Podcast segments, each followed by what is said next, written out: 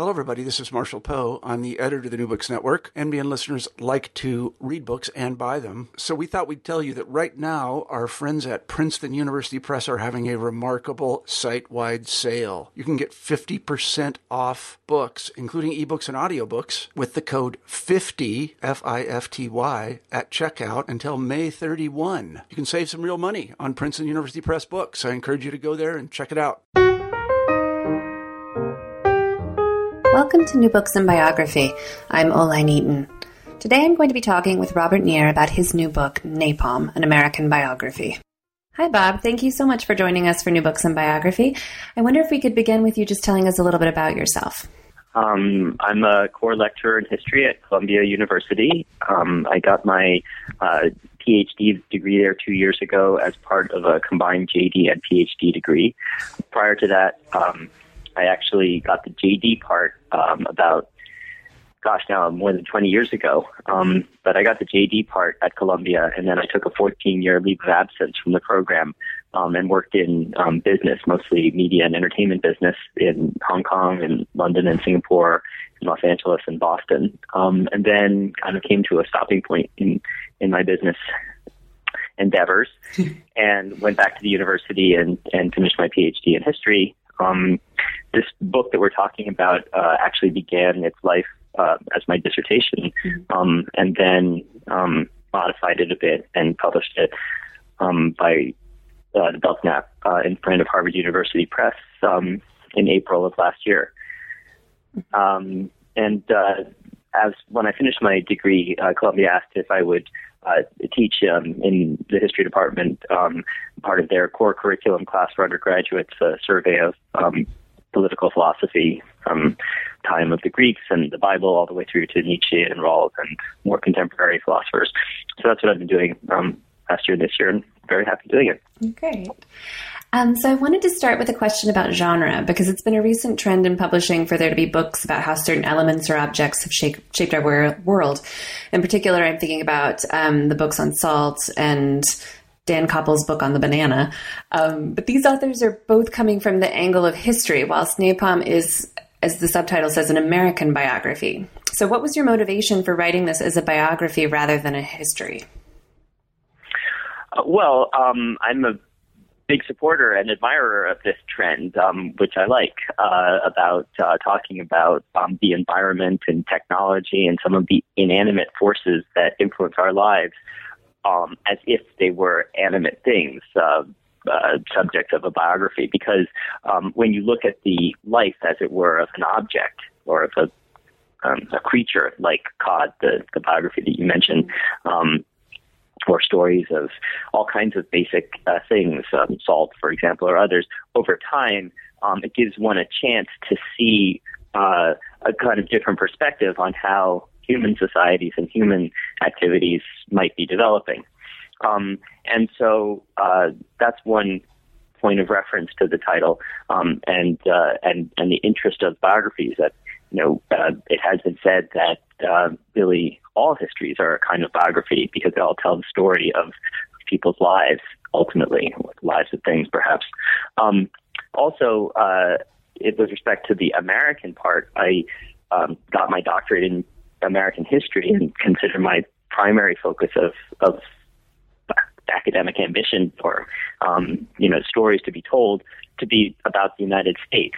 Um, and so uh, I was really writing a kind of story of national history um, and at the same time an inanimate object, which obviously has affected people globally. So I think that um, insofar as one aspect of this story is America's changing role in the world over the 20th century. Um, I think that it is useful in that sense because napalm was invented in the United States. It's been used over a longer period of time, most extensively by America. I think that if you can call something um, that's global now in distribution by the name of the country that it started from, then in that sense, napalm is very much an American. Um, and by telling its story, you can illuminate the history of the country in that larger context over time. So that was my ambition or goal with the subtitle. So, what sources were most helpful to you as you were researching and writing? I'm sorry, which sources were most helpful yes. to me? Mm-hmm. Um, well, the internet was by far the most useful general source, um, insofar as a medium is a source. I think that uh, the the the, um, the digitization of various kinds of records is absolutely revolutionary in the ease and scope of um, access that it offers. Um, I myself was very fortunate to do the research for this book at Columbia University, which has one of the world's great research library collections. And so um, the combination of the Internet's reach and the depth of Columbia's collections, also used collections at Harvard, um, was very much of an aid to me. With respect to the types of, of materials specifically, um, newspaper accounts, um, well, let's say, uh, first of all, that this story relies exclusively on publicly available information. It was not like some kind of deeply hidden secret story that had to be uh, prized out of the mouths of highly recalcitrant officials. uh, the, the, the, really the most shocking or striking thing to me about the whole story, the entire endeavor of writing this book, um, was that um, in 72 years since its invention, um, in during World War II, in that entire t- period of time, there hadn't been one um, academic article, magazine, or journal article, or book, um, or even any popular uh, history of, of this weapon, which has severely affected, you know, burned people alive, about as comprehensively affected um, many, many uh, millions of people worldwide. Uh, certainly hundreds of thousands of people, if not millions, have been killed by napalm, and certainly many millions have been intimately and deeply affected by it. And not one history or discussion of it, uh, you know, in any really kind of comprehensive or detailed way. Um, and so uh, that was really a, a, a very um, striking aspect of the story for me. Mm-hmm. So this is a really basic question, but if you could explain to us what is napalm? Napalm is any kind of thickened petrochemical, according to the guy who invented it. Um, an interesting aspect of the story is that when he came up with the name, um, he thought that the chemicals that he was making it out of were one called naphthenate. That was where the na part came from, and another one called palmitate. Um, so naphthenate, palmitate together, napalm. And in fact, if you read lots of dictionaries, they actually give that as the definition of the word. But um, the the truth was, as he as Professor Fieser at, at Harvard, who was the guy who invented it, uh, quickly discovered, was that um, it wasn't palmitate at all. It was really uh, lauric acid. Um, and so, as he himself wrote, the name should have been Ne-Lor or Ne-Coco because lauric acid actually comes from coconuts, or in the in the kind that he was using comes from coconuts. Um, and so then he said they just kept calling it napalm, even though the actual chemical formulation wasn't anything like what they thought it was. And so he said, and he's the guy who came up with the word, that the term just means it's chemically non-descriptive. It has no chemical meaning, and it certainly doesn't mean naphthenate and palmitate. It just means any kind of thickened um, petrochemical.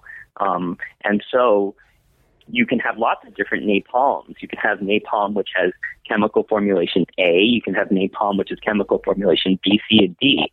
Um, and you could even say that there were lots of napalms being used before 1942 when the word was invented, except that would be, you know, anachronistic. Um, but certainly since the term was invented, it simply means any kind of thickened petrochemical. And the reason that thickening is important for petrochemicals and especially for use as weapons is that fire, as you know or may know, um, is this chemical process that transmits radiant energy most directly into whatever it's touching. So the head of a match, for example, is the most hot right where it is burning on that wood, um, and then above it is is next most hot, and then to the sides, and then below. And so if something is sticky and burning, then it's actually physically touching in contact with whatever it's close to and therefore it can transmit the radiant energy that this process called fire is emitting more directly into into something and and light that on fire too. And so that's why um, a napalm bomb, for example, is more effective than let's say a Molotov cocktail or something with just gasoline that's not thin thickened, that's not sticky. It could do damage, but not as much. I think that was the thing that I really didn't understand before I started reading this book was that it was like a jelly and it could splatter and disperse around. And I thought that was a really interesting detail that I just never knew. Yeah, I mean that's the. I mean, so there are lots. I would say at least uh, interesting aspects to this story. Yeah. Um, but but but in terms of just uh, the let's say um, human human act of genius to create this device or um, construction, the the aspects of napalm that are most remarkable are that, as you say, it is it is sticky when it burns, but also it's not so uh, sticky or loose that it doesn't have any substance. It's not like a, a gruel or a soup, mm-hmm. um, which is to say that when it shatters uh, by explosives, uh, which blasts it apart, it keeps um, its consistency in little chunks. And so um, these chunks of sticky, burning jelly um, stick to things much more effectively than, let's say, droplets or a mist of sticky, burning jelly, um, because those kinds would go out too quickly for the purposes of trying to catch other things on fire. Um, also, napalm um, can be stored for long periods um, at quite cold temperatures or quite hot temperatures. Um, for example, in a, some kind of place in the tropics, a warehouse, it could be stored. Um, it was if it if it was taken up very high in the air in an airplane bomber, it would um, it would still maintain its effectiveness even though it got very cold. Um, and you can take the chemical um, agents of different kinds of napalms and um, store them in powdered forms and then mix them um, typically on the battlefield um, with people that aren't really trained at all, uh, just adding it to gasoline and stirring a bit and letting it set. So for all of these reasons, this particular invention um, was a very or is a very effective kind of um, weapon in ways that other types of gel incendiary weapons are not. Mm-hmm. So you mentioned in the book that the initial tests of napalm were not conducted on sites approximating industrial or military structures, but rather on constructions that approximated homes. So was napalm always either consciously or unconsciously intended for use against civilian populations? Um, well, not by the people that invented it, at least according to their own testimony. Um, they always and very consistently said that they imagined that this um, invention theirs would be used against things. Um, as I write in the book, um, it's uh, certainly something that I take them at their word about. Um, however, uh, as you mentioned, um, the Army immediately started to test it against uh, residential structures. Mm-hmm. And so, since the scientists that invented it participated in a lot of those tests, which were um, uh, detailed down to every last um, element of the housing, including their furnishings and their construction and the kind of roofs that they had, except for the people. It sort of strains credulity to imagine that they were pretty well aware of, of what it would be used for shortly after the expansion process, let's say. Um, with respect to the Army, they uh, did, uh, did, with the Army during World War II, because this was an invention um, created uh, at 1942 at the beginning of World War II in the United States at Harvard University um, in Cambridge, Massachusetts, and uh, then um, first used by the United States, which was it, its inventor, um, in Europe and in the Pacific during World War II. Um, and then by other countries as well. But so the first testing that we're talking about was by the by the U.S. military of this new invention. And exactly as you say, the the first tests that they did were on residential structures. First, uh, some villages in Indiana that they had um, condemned and moved everybody out of, and then they could practice um, dropping napalm and other kinds of incendiary bombs on them from airplanes, and also um, setting the bombs by hand and then detonating them and seeing how effective they were in different kinds of structures and in different places. Um, and then um, ultimately, in response, especially to some British criticism, their, their allies about the um, comprehensiveness of these types of testing on uh, some model German and Japanese residential villages that they built at a testing facility in Utah. After those kinds of tests had been completed and the decision made to go with napalm as opposed to other competing um, incendiary weapons products by DuPont and by other companies. Um, they did do tests on factory structures and other structures um, at a base in Florida and some other places, um, but those were uh, secondary, let's say, to those uh, initial tests against civilians. And I think that's because the anticipation was that these weapons would be used um, for bombardment attacks against um, cities, and most of the structures in cities are residential. Although, having said that, um, as I mentioned, this was the, the, first book about napalm, but my fondest ambition is that other people will write other books about it. Mm-hmm. And so I think that this specific, uh, the, the record is pretty clear about the tests that they did, but the uh, more detailed examination of their rationale and the internal debates, if, if any, um, by the Army about that specific testing regimen would be a great subject for another book. Mm-hmm. Yeah, I feel like a whole book could be written on the, the ideas of, of distributing napalm with the bats. yes, absolutely any, wacky. Any history, any history of napalm would be grotesquely incomplete without a discussion of Project X-ray. Yes. Um, Can you tell us a bit about that? Well, and indeed, I mean, um, although uh, you know my book is a history of napalm, it was certainly beaten to the punch by Bat Bomb, which is an excellent history of that particular project. Mm-hmm. Um, that was a plan uh, uh, to equip millions of American, I call them American kamikazes or suicide bomber bats. Although, of course, um, they weren't really, I think, um, signing up volitionally for this project. Um, anyway, to attach very small um, napalm bombs, just a few ounces, um, equipped with a chemical timer. Um, because in those days, of course, there was none, none, of the contemporary digital electronic types of timers. Anyway, it was a, a fuse that would dissolve in acid over a relatively short period of time, um, attached to a wire. Um, the wire would be attached to um, a kind of um, bomb shell, which interestingly enough was built and designed by a company owned by the singer Bing Crosby and his brother Larry in California. Anyway, this um, this type of uh, bat bomb that they devised uh, was a ventilated uh, bombshell um, that could hold several hundred bats in little ice cube type trays um, that were stacked um, in in um, in rows. Uh, and then when the uh, bomb was released from an airplane, um, the plan was to keep them at quite cold temperatures in the airplane to keep them torpid. Um, all of these hundreds of bats, each carrying a small napalm time bomb um, release them from the airplane, uh, the bomb would start to descend and then um, uh, separate like an accordion, um, releasing the bats, actually dropping them, sort of knocking them from their trays down onto uh, a little platform below. Then they would um, revivify in warmer air, um, fly away, and settle in some building or structure. Um, and then uh, about maybe 15 or 20 minutes later, burst into flame. It, it, really a remarkable plan. Um, the Harvard scientists who invented napalm were the ones who designed the little bombs. And they uh, were able to do that because after they had worked on inventing napalm, they uh, converted their laboratory into a sort of top secret, um, I compare it to James Bond's Q branch, um, top secret research laboratory where they were able to work on all kinds of special napalm weapons that would um, immolate secret documents or float out uh, on a harbor and burn up some ship, those kinds of top secret types of programs.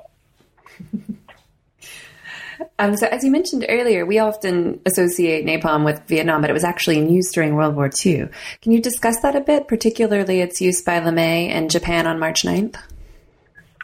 Um, yeah, so um, napalm, uh, after it was invented and tested, was released uh, to uh, U.S. fighting forces um, in Europe and in the Pacific at about the same time, and it was immediately uh, very popular um, among field commanders um, who tried to get as much of it as they could, um, especially uh, for use from airplanes.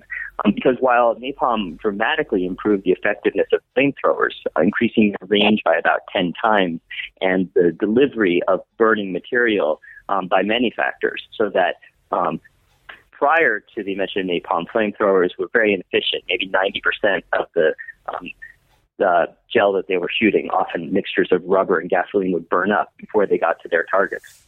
Um, and after the invention of napalm, they were able to deliver far more um, and more effectively to, to targets that were farther away. But regardless of its efficiency in flamethrowers, the vast majority of napalm and the most effective use of it um, was from um, in napalm bombs dropped by airplanes. And so in Europe, uh, those were used uh, to help uh, support the Normandy invasion um, uh, of France, and later in larger quantity in, in the Battle of the Ardennes and in other places um, in the European campaign. Um, and in the Pacific, um, it was used uh, on bombardment attacks in the South Pacific, and then um, after efforts to uh, have so-called precision bombardment attacks against Japan proved largely ineffective um, because of winter weather conditions and because of jet stream and other atmospheric problems that were affecting the ability of the bombers to um, aim their bombs. Um, in uh, March of 1945, the U.S. changed its um, bombing strategy and adopted a, a, strategy that had been used by the British throughout most of the war against Germany, which is so-called area bombing, um, using large quantities of bombs to burn up a city if possible. And so on the 9th of March, um, American forces dropped about 250,000 seven-pound napalm bombs arranged in, in clusters, cluster bombs, um, in the middle of uh, a sort of small wind hurricane.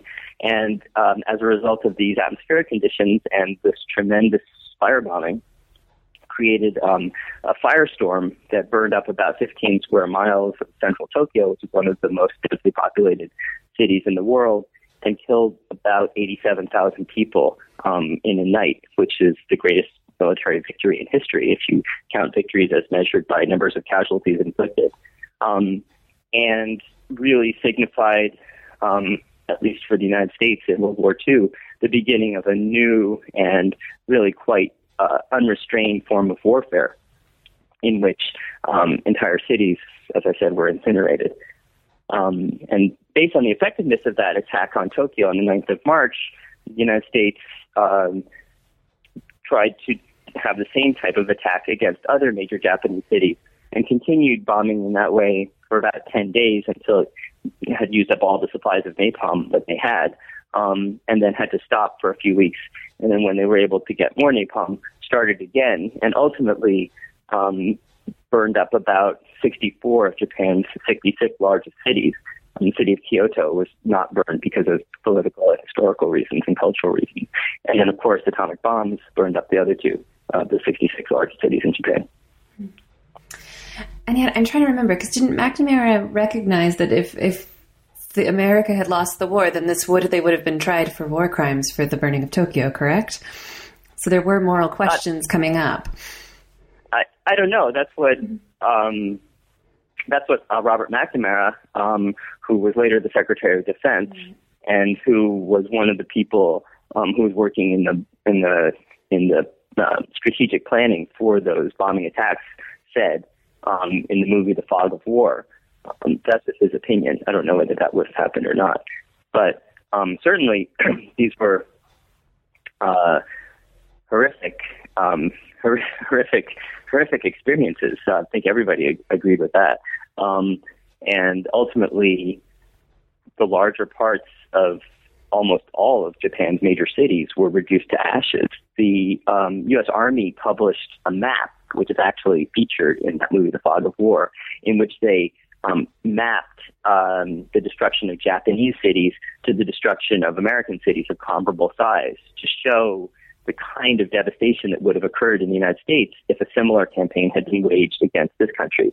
Um, and it's really, it's really um, a shocking map to read because you see almost every large city in the United States um, reduced by fire to a fraction of its previous size. You know, it'll say like New York, 50%, Los Angeles, 60%, Omaha, 80%. Um, and each number means that that fraction of the city would have been burned up. So it's really a, a devastating campaign. And what's particularly, I think, interesting, at least from a historical point of view, is that when you compare the investment that was required to ultimately incinerate because nuclear bombs do mo- most of their damage through heat as opposed to the explosion, although the explosion is tremendous as well. Um, but the, the, the Manhattan Project cost about $26 billion, according to the Brookings Institution, which conducted a comprehensive study of it. About $26 billion in, in current dollars. It's about $13 billion of research for each Japanese city incinerated if you count Nagasaki as one and Hiroshima as two. Um, napalm, by contrast, cost about five million dollars in current dollars to to develop, and burned up, you know, 64 cities. Um, so, of course, there are lots of other calculations there. The the, the cost of airplanes and of invading all the islands to make the air bases, but um, it in the context it suggests that the nuclear destruction really wasn't a very extraordinary event. Um, and it also suggests that even if nuclear weapons had never been invented, um, many of the aspects of our current existence, which people associate so closely with atomic weapons, like mutually assured destruction and the burning up of whole cities and tens of thousands of people killed in a night and things like that, would happen would have happened whether atomic bombs had been invented or not. So napalm continued to be used after World War II in Korea and then again in Vietnam. So what turned the tide of American public opinion against its use around the mid 60s? Um, my analysis is that the thing that turned people against it was that uh, it lost. Um, it, it was the great, the cardinal sin for a weapon is to lose. So as long as napalm was winning, people were pretty uh, pretty pro napalm, let's say. Um, I mean, Americans really were pretty happy, I would say, about the the destruction of Tokyo and the other 66 cities. Um, I mean, you know, it was um, winning the war. And I think that during Korea, where as you, as you note, um, napalm was used ex- extensively. I mean, the United States followed a very similar policy against uh, its enemies in Korea as it had in World War II, which is to say, trying to burn up um, all of the enemy cities. So Pyongyang was reduced to ashes the same way as Tokyo um, with napalm. And so during the time when napalm held the line against the communist menace and the hordes racing across the peninsula, uh, the, the frontier um, it was a great thing. And uh, it was also used, as you note, in many, many other places because um, it wasn't difficult once it was shown, once it was demonstrated, it was easy to understand the chemical concept. And in fact, um, the United States um, allowed Fieser and the other people who invented it to patent it. And so when it was patented, you could see exactly how that particular kind of napalm was made. So at the very time when, for example, the Rosenbergs were being executed for sharing secrets about the atomic bomb, um, napalm's recipe, this kind that was used in World War II, was, was published. And so pretty much every country with an air force um, started to use it. And uh, in fact, you know, it's been used and it remains in certain respects um, useful on the battlefield. So, for example, the United States used napalm in um, its most recent recent invasion of Iraq. Um, but I think that what changed the attitude toward it from one of, let's say, applause. I mean, in the book, I call it a hero, uh, to one of condemnation um, was was the Vietnam War, and specifically um, a student-led protest movement focused initially against Dow Chemical. Um, that it, that that saw in napalm a symbol of everything that was wrong with the U.S. involvement in Vietnam, and then that was kind of confirmed, if you will, in my opinion, in the public mind um, after the war when napalm became you might say, a scapegoat um, for the U.S. defeat, but certainly a symbol of the U.S. defeat and of everything that was wrong with that war. And so, insofar as people perceive that to have been that war to have been not a success for the United States, um, and perhaps a, a, a, lesson for other countries. Um, and to the degree that napalm is equated with that defeat and with that lesson, um, it has become a kind of monster and a pariah to the point that today um, I, I would say that military authorities are effectively constrained, partly through international law, and we can talk about that, but even more through the law of global public opinion. Um, so that if you use napalm in any context, it creates a political reaction completely out of any proportion to its military utility. So even though it has military utility, it's so much of a greater political problem that people these days tend not to use it. Mm-hmm. So I want to come back to that in just a second, but one of the passages I found particularly fascinating was your discussion of the airbrushing of Fieser's record as regards his invention of napalm, as opposed to Dow, Dow, Chemical, which still the reputation of them producing it still sticks to them to this day. So can you talk to those two? Uh, talk about those two a bit. Sure. Well, um, so with respect to Dow Chemical, as I had mentioned just a moment ago, they were um, they became um, extremely closely identified with napalm um, because of a nationwide movement of student protesters um, against the Vietnam War in general and against napalm and its effects on civilians in particular, um, which was publicized through publication for the first time in national um, magazines and in other forms of media of information about the effects of this mission on civilians, especially on children. For example, when Martin Luther King um, reviewed a, a, spread of photographs in the magazine Rampart that showed um, for the first time in the United States extensive pictures of the burns that children had suffered in Vietnam from napalm.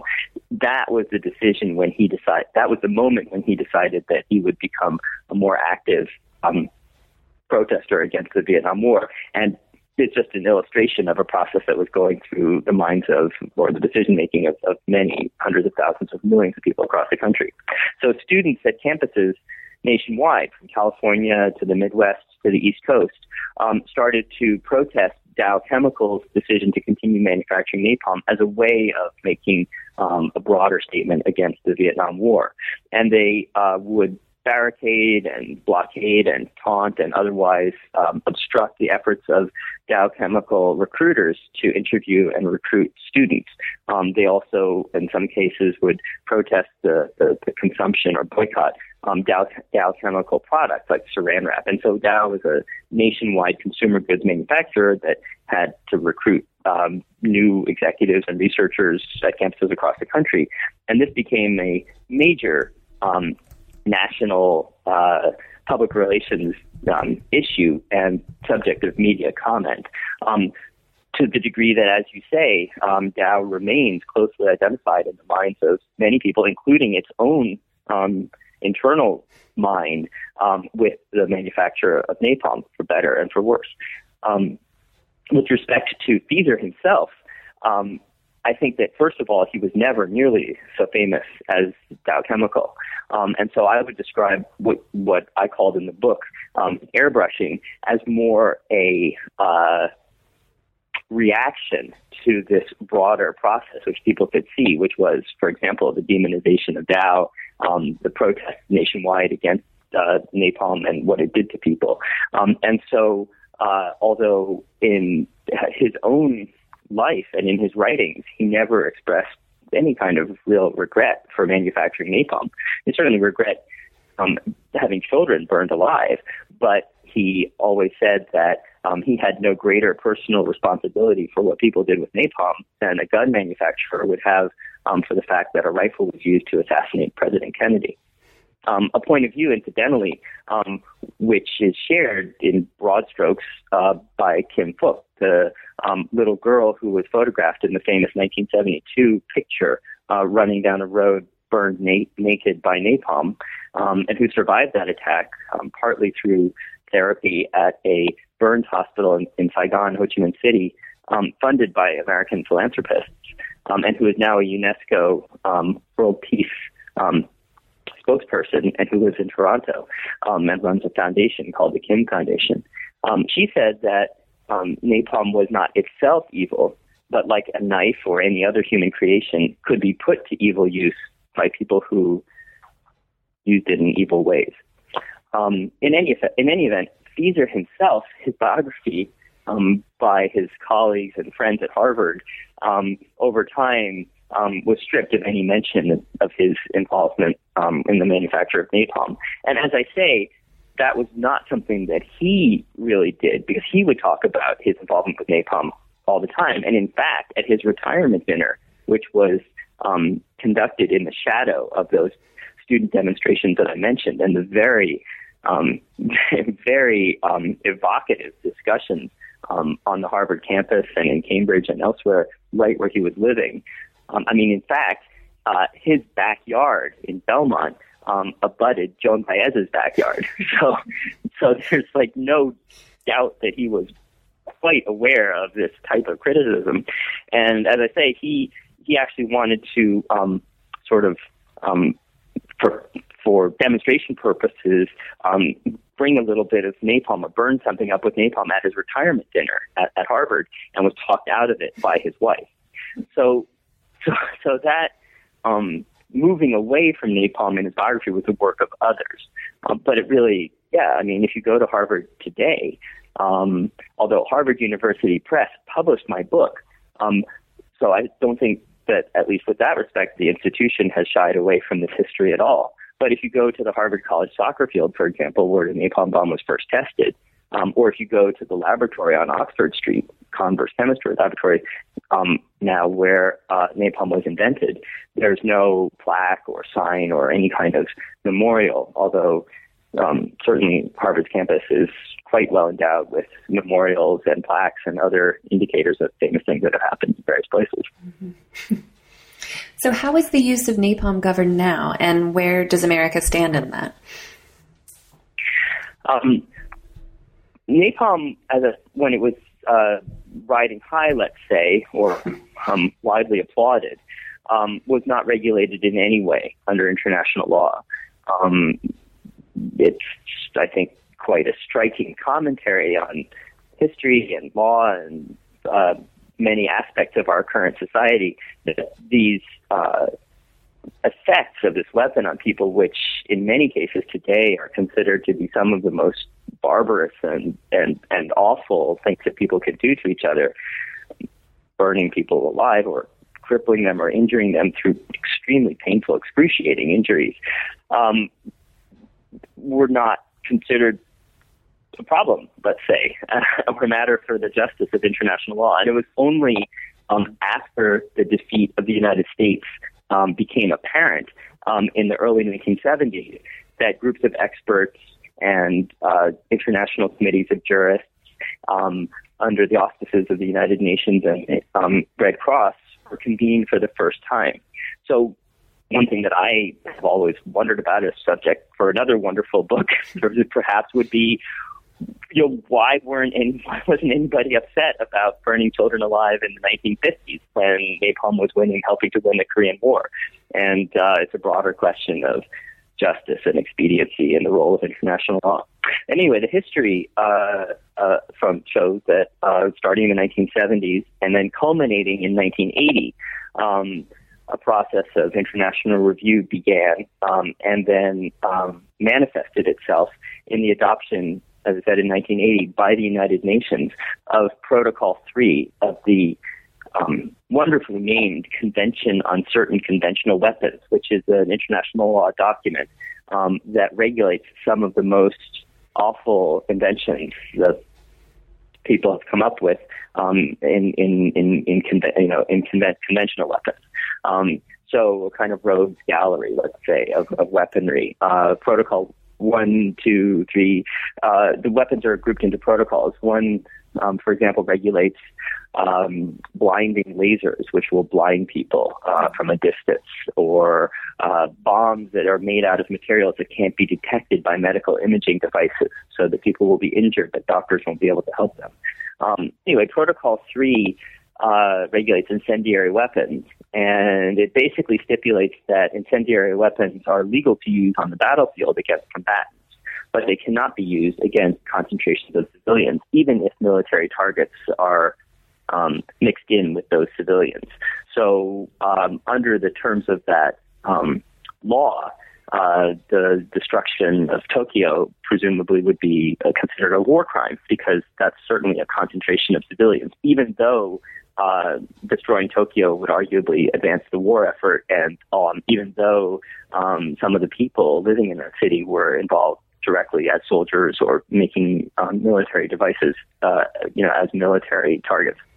Um, so that was 1980, uh, and uh, initially that treaty was signed um, by a relatively small number of countries, uh, but over time it has, I think, um, undeniably become a global consensus. And so the current status of international law um, pretty unambiguously endorses in the sense that the vast majority of countries in the world that represent collectively uh, a, a, significant majority um, of, of the world's population endorses this legal formulation that says that you um, cannot use napalm or other incendiary weapons um, under any circumstances against concentrations of civilians. Mm-hmm. So, as we discussed earlier, the subtitle of this book is an American biography. So, this is a massive question, I know, but briefly, how is the life of this chemical agent characteristic of 20th century America? Um, so, I I think that, um, as you say, it's a massive um, subject, and it's difficult um, in the context of the book to tell the story of napalm and the country at the same time. And so um, I really, whenever possible, sort of defaulted to the more narrow and manageable subject. And part of the um, part of the book, I think, is is for people to take their own conclusions from. Um, I think my favorite review actually of the book is some anonymous person on Amazon um, who said, uh, "Read this book and see yourself," um, which is uh, sort of the kind of very philosophical type of review. Um, the, the subtitle has a double entendre. It's an American biography in the sense that you can see it as a biography of an American, mm-hmm. or you could see it as a biography of America, one among other biographies of America. In my mind, I think that the, the trajectory of this weapon, um, from hero to soldier to pariah, um, is in some respects, certainly not perfectly, but it, in some respects, it, it, it, echoes the story of America um, in the 20th century, which went from being um, a unrivaled globe girdling superpower. I mean, at the end of World War II, for example, when America had a monopoly on nuclear weapons, um, was the only really large, fully functioning um, economy, um, was, uh, you know, the owner of many thousands of military bases worldwide, um, with by far um, the most strong and globally distributed military force, even compared to that of the Soviet Union. Um, to today, when the country finds itself um, with a very faltering economy, very deeply in debt, um, an infrastructure which has been surpassed um, already or is in the process of being surpassed by many places in the world. Um, for example, uh, I mean, it's just one example. Um, China's high-speed rail system now allows you to go from Shanghai to Beijing um, in a fraction of the time that it takes to go from Boston to New York, even though Boston to New York is a lot shorter.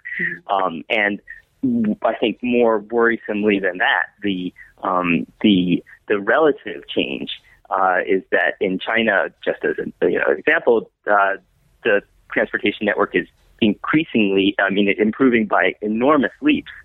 Um, I spent a long time in Hong Kong, and it used to take hours to go from Hong Kong to Guangzhou, um, but that trip now takes an hour. Whereas, by contrast, in many parts of the United States, um, transportation was faster um, and uh, easier um, in the past than it is today. Mm-hmm. Um, so, I certainly have uh, you know, I, I, I love living in the United States. It's my my favorite my favorite country by, by far. But I think that um, it is constrained relative to its position at the end of World War II, and I think that napalm is also.